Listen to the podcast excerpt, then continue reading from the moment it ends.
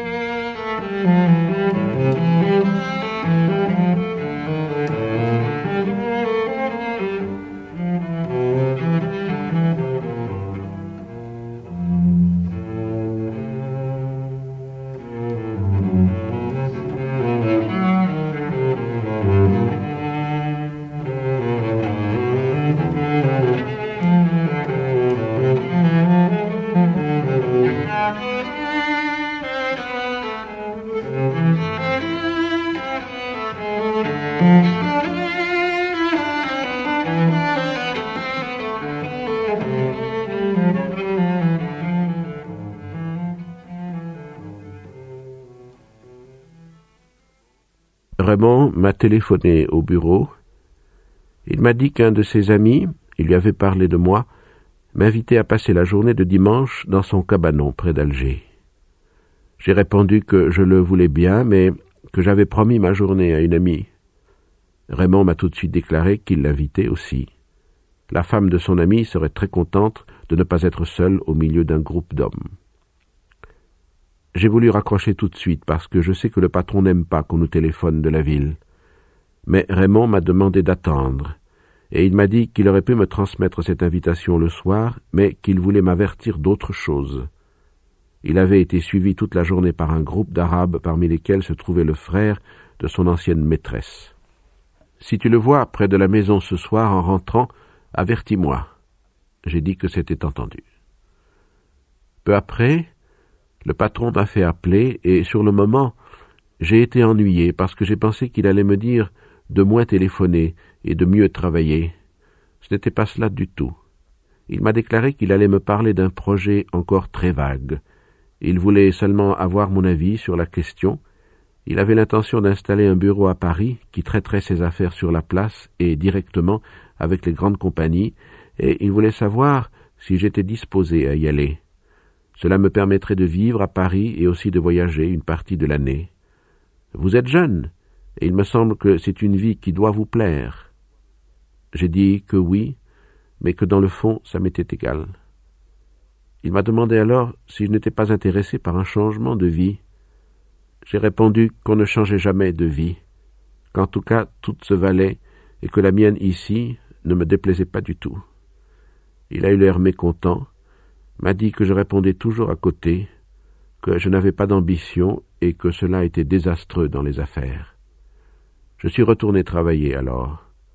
J'aurais préféré ne pas le mécontenter, mais je ne voyais pas de raison pour changer ma vie. En y réfléchissant bien, je n'étais pas un malheureux. Quand j'étais étudiant, j'avais beaucoup d'ambition de ce genre, mais quand j'ai dû abandonner mes études, j'ai très vite compris que tout cela était sans importance réelle. Le soir, Marie est venue me chercher et m'a demandé si je voulais me marier avec elle. J'ai dit que cela m'était égal et que nous pourrions le faire si elle le voulait. Elle a voulu savoir alors si je l'aimais. J'ai répondu, comme je l'avais déjà fait une fois, que cela ne signifiait rien, mais que sans doute je ne l'aimais pas. Pourquoi m'épouser alors a-t-elle dit. Je lui ai expliqué que cela n'avait aucune importance, et que si elle le désirait, nous pouvions nous marier. D'ailleurs, c'était elle qui le demandait, et moi je me contentais de dire oui. Elle a observé alors que le mariage était une chose grave. J'ai répondu non. Elle s'est tue un moment, et elle m'a regardé en silence. Puis elle a parlé. Elle voulait simplement savoir si j'aurais accepté la même proposition venant d'une autre femme, à qui je serais attaché de la même façon, j'ai dit naturellement. Elle s'est demandé alors si elle m'aimait, et moi je ne pouvais rien savoir sur ce point. Après un autre moment de silence, elle a murmuré que j'étais bizarre, qu'elle m'aimait sans doute à cause de cela, mais que peut-être un jour je la dégoûterai pour les mêmes raisons. Comme je me taisais, n'ayant rien à ajouter, elle m'a pris le bras en souriant, et elle a déclaré qu'elle voulait se marier avec moi. J'ai répondu que nous le ferions dès qu'elle le voudrait. Je lui ai parlé alors de la proposition du patron, et Marie m'a dit qu'elle aimerait connaître Paris. Je lui ai appris que j'y avais vécu dans un temps, et elle m'a demandé comment c'était. Je lui ai dit c'est sale, il y a des pigeons et des cours noirs. Les gens ont la peau blanche. Puis nous avons marché et traversé la ville par ses grandes rues. Les femmes étaient belles, et je demandai à Marie si elle le remarquait. Elle m'a dit que oui, et qu'elle me comprenait. Pendant un moment, nous n'avons plus parlé. Je voulais cependant qu'elle reste avec moi, et je lui ai dit que nous pouvions dîner ensemble chez Céleste. Elle en avait bien envie, mais elle avait affaire. Nous étions près de chez moi, et je lui ai dit au revoir. Elle m'a regardé. Tu ne veux pas savoir ce que j'ai à faire? Je voulais bien le savoir, mais je n'y avais pas pensé. Et c'est ce qu'elle avait l'air de me reprocher. Alors, devant mon air empêtré, elle a encore ri, et elle a eu vers moi un mouvement de tout le corps pour me tendre sa bouche. J'ai dîné chez Céleste. J'avais déjà commencé à manger lorsqu'il est entré une bizarre petite femme qui m'a demandé si elle pouvait s'asseoir à ma table. Naturellement, elle le pouvait. Elle avait des gestes saccadés et des yeux brillants dans une petite figure de pomme. Elle s'est débarrassée de sa jaquette, s'est assise et a consulté fiévreusement la carte. Elle a appelé Céleste et a commandé immédiatement tous ses plats d'une voix à la fois précise et précipitée. En attendant les hors-d'œuvre, elle a ouvert son sac et en a sorti un petit carré de papier et un crayon, a fait d'avance l'addition, puis a tiré d'un gousset augmenté du pourboire la somme exacte qu'elle a placée devant elle. À ce moment, on lui a apporté des hors-d'œuvre qu'elle a engloutis à toute vitesse. En attendant le plat suivant, elle a encore sorti de son sac un crayon bleu et un magazine qui lui donnait les programmes radiophoniques de la semaine. Avec beaucoup de soin, elle a coché une à une presque toutes les émissions. Comme le magazine avait une douzaine de pages, elle a continué ce travail méticuleusement pendant tout le repas. J'avais déjà fini qu'elle cochait encore, avec la même application. Puis elle s'est levée, a remis sa jaquette avec les mêmes gestes précis d'automate, et elle est partie. Comme je n'avais rien à faire, je suis sorti aussi et je l'ai suivie un moment. Elle s'était placée sur la bordure du trottoir et avec une vitesse et une sûreté incroyables, elle suivait son chemin sans dévier et sans se retourner. J'ai fini par la perdre de vue et par revenir sur mes pas. J'ai pensé qu'elle était bizarre, mais je l'ai oublié assez vite. Sur le pas de ma porte, j'ai trouvé le vieux Salamano. Je l'ai fait entrer, et il m'a appris que son chien était perdu, car il n'était pas à la fourrière. Les employés lui avaient dit que peut-être il avait été écrasé, et il avait demandé s'il n'était pas possible de le savoir dans les commissariats. On lui avait répondu qu'on ne gardait pas trace de ces choses-là, parce qu'elles arrivaient tous les jours. J'ai dit au vieux Salamano qu'il pourrait avoir un autre chien, mais il a eu raison de me faire remarquer qu'il était habitué à celui-là.